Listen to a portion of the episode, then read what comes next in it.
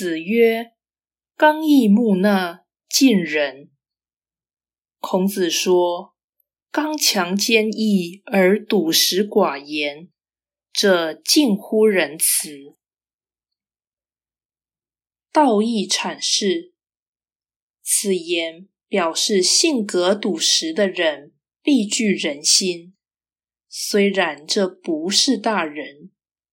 原来大人须是关照苍生，其心悲悯而其之广博，此非一般善人，善人之圣者也。刚毅是能忍，木讷是不言。刚毅木讷是有实无华，这固然好，但不是极好，故曰。近人，然而坚忍不拔者，所以近乎仁慈，乃因能承受艰困折磨的人，必富有生命意识，而对他人的不幸能感同身受。